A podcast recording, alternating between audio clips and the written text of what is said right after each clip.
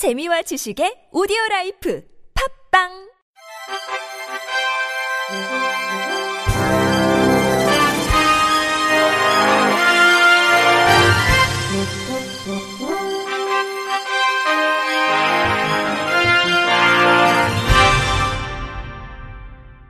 청취자 여러분 안녕하십니까? 1월 3일 화요일 KBS 뉴스입니다. 중앙선거관리위원회는 오늘 18일 열리는 제4대 대한장애인 체육회장 선거를 위탁 관리합니다. 당선자는 오는 2월 23일부터 4년 동안 회장직을 수행하게 되며 후보자 등록 신청은 1월 5일에서 6일 이틀에 걸쳐 중앙선관위에서 받습니다. 후보자는 오는 7일부터 17일까지 11일 동안 선거 공보와 전화, 명함 또는 정보통신만을 이용해 선거운동을 할 수 있으며 선거일에는 투표 장소에서 후보자의 소견 발표가 가능합니다. 특히 선수 지도자를 대표할 선거인단 선출에는 중앙선관위가 개발 지원하는 온라인 투표 시스템이 활용돼 장애인들이 편리하게 투표에 참여한 것으로 알려졌습니다. 중앙선관위는 올해 1월부터 시행되는 개정 공공단체 등 위탁선거에 관한 법률에 따라 이번 선거부터 기부행위 등 법 위반자는 엄격하게 처벌된다며 협조를 당부했습니다. 공무수행 중 얻은 질병이나 부상으로 퇴직한 군인이 이후 장애가 발생해 상위연금을 지급하도록 법을 개정하면서 소급 적용하는 규정을 두지 않은 군인연금법은 헌법에 합치되지 않는다는 헌법재판소 결정이 나왔습니다. 헌법재판소는 오늘 A씨 등이 청구한 군인연금법 제23조 1항에 대한 헌법 소원 심판 사건에서 재판관 7대 1의 의견으로 헌법 불합치 결정을 내렸습니다.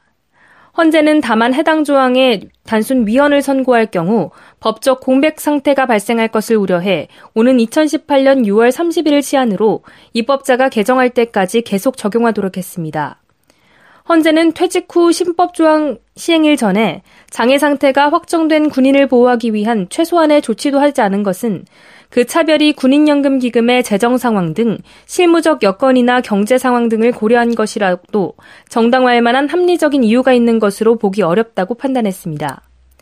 이어 퇴직 후 장애 상태가 확정된 군인에게 그 장애 상태의 확정 시기가 신법조항 시행일 전이라는 이유만으로 상위연금을 전혀 지급하지 않은 것은 종전 헌법 불합치 결정의 취지에도 어긋난다고 덧붙였습니다. 청각장애인을 위한 모바일 영상통화 어플리케이션이 출시됩니다. 시토크는 스마트폰을 통해 청각장애인 수화통역센터 등과 연결, 다자간 통화가 가능한 IC토크를 개발한다고 밝혔습니다. 기존에는 특정 지역에서만 통화가 가능해 이동하는 데 불편함이 있었으나 IC토크는 일반 스마트폰에 어플리케이션을 설치해 언제 어디서나 수화 통역센터에 연결할 수 있고 070 개별 번호를 부여해 청각 장애인이 신속하게 다자간 통화를 하도록 지원합니다.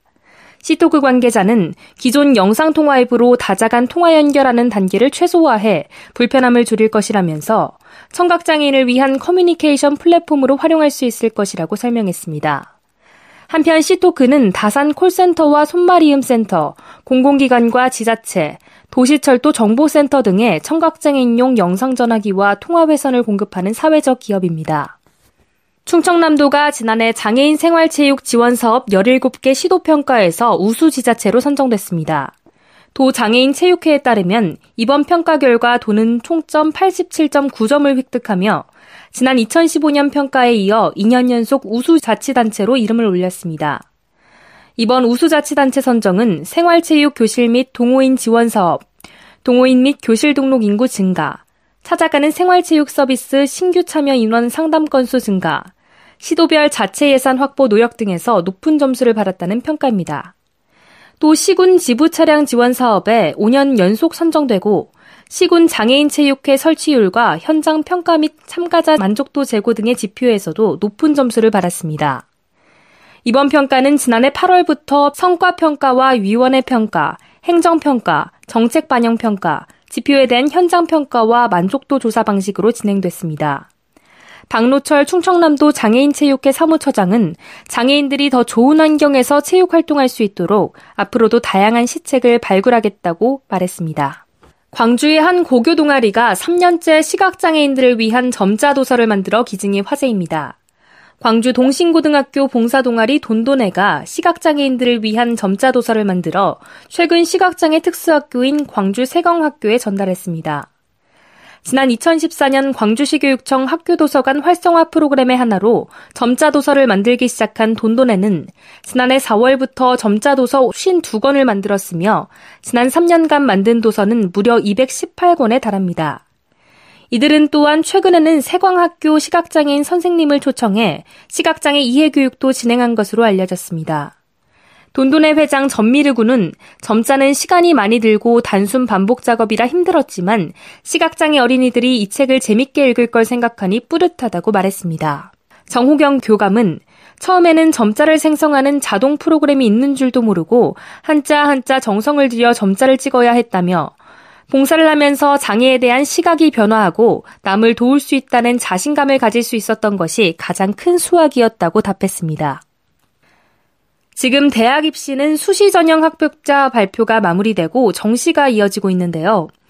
6년간 우정을 쌓아온 장애인과 비장애인 학생이 모두 원하는 대학에 합격했습니다.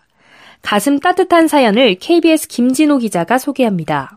의자 땡겨서 앉아있어. 급식 시간이면 식판을 두 개나 들고 배식을 받는 학생. 뇌병변 장애로 두 다리를 전혀 쓰지 못하는 친구 최주희 양을 위해 6년간 학교에서 최양의 손과 발이 돼준 김예환 양입니다. 어, 조심, 조심. 김양과 최양은 모두 대학 수시 모집에서 원하는 대학에 합격했습니다. 특히 헌신적인 김양의 모습은 수시 학생부 종합 전형에서 좋은 점수를 받았습니다. 인터뷰 김혜환 수원 숙지고 3학년 동정심 같은 그런 것이 아니고 상대방의 입장에 생각할 줄 알고 그 사람의 눈높이를 맞춰주는 것이 가장 중요한 것 같아요. 김양은 휠체어를 탄 최양을 대신해 굳은 일을 마다하지 않았고 그런 우정은 최양을 일으켜 세우는데 큰 힘이 됐습니다. 인터뷰 최주희 수원숙지고 3학년 예한이를 만나면서 조금 더 세상으로 나가는 첫 발을 내딛는 그런 시도를 할 수 있었던 그런 아주 좋은 기회였다고 생각해요. 두 친구는 이번 겨울방학엔 최양의 생애 첫 여행까지 함께 준비하고 있습니다. 이 정도면 넓으니까 휠체어 들어갈 수 있을 것 같고 서로의 장래 희망까지 결정한 두 소녀의 우정. 김양은 지금처럼 소외계층을 위한 환경 분야 공부를, 몸이 불편한 최양은 자신이 받은 도움을 나눌 수 있는 상담사가 되겠다고 소망을 밝혔습니다. KBS 뉴스 김진호입니다. 인천 부평경찰서는 장애인 등록을 미끼로 비장애인들에게 거액을 가로챈 혐의로 34살 여성 A씨를 구속했습니다. A씨는 2015년 4월부터 지난해 2월까지 비장애인 7명에게 장애인 등록비 명목으로 모두 2억 원을 받아챙긴 혐의를 받고 있습니다. 경찰 조사 결과 A씨는 점집 등에서 만난 피해자들에게 시청 사회복지과에 근무하는 사무관인데 중증 장애인으로 등록해 평생 월 360만원에서 600만원의 보조금을 받게 해주겠다고 속였습니다. 끝으로 날씨입니다. 전국이 대체로 맑겠으며 중부지방과 호남에는 아침까지 구름이 가끔 많을 전망입니다. 아침 최저 기온은 영하 3도에서 영상 5도, 낮 최고 기온은 영상 7도에서 영상 13도로 예상됩니다. 바다의 물결은 서해 앞바다에서 0.5에서 1m, 남해 앞바다에서 0.5m, 동해 앞바다에서 0.5에서 2m로 일겠습니다. 강원 동해안에는 건조특보가 발효된 가운데 대기가 매우 건조하겠으니 화재가 발생하지 않도록 주의하시길 바랍니다.